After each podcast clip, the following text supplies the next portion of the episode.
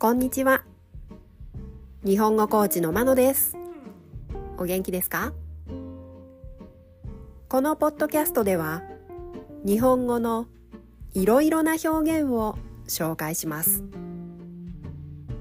このような表現を知っていると、相手が言っていることがもっとわかるようになり、あなたが言いたいことがもっと言えるようになります。今週は敬語を紹介します。今日は知っているの敬語です。2つ紹介します。存じていると存じ上げているです。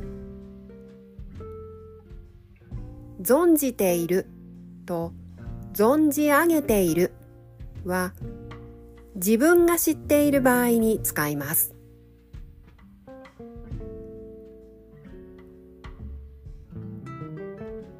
例文です。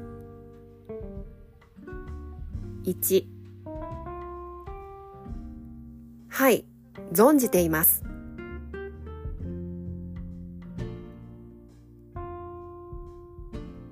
2、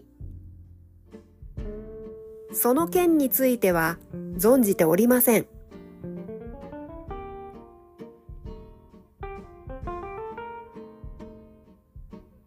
3、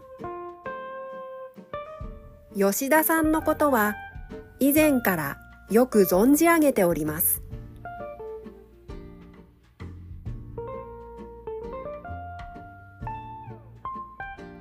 4、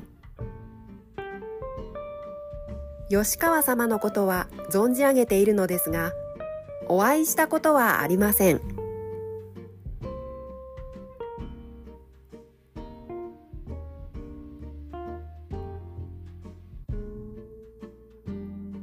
いかがでしたか？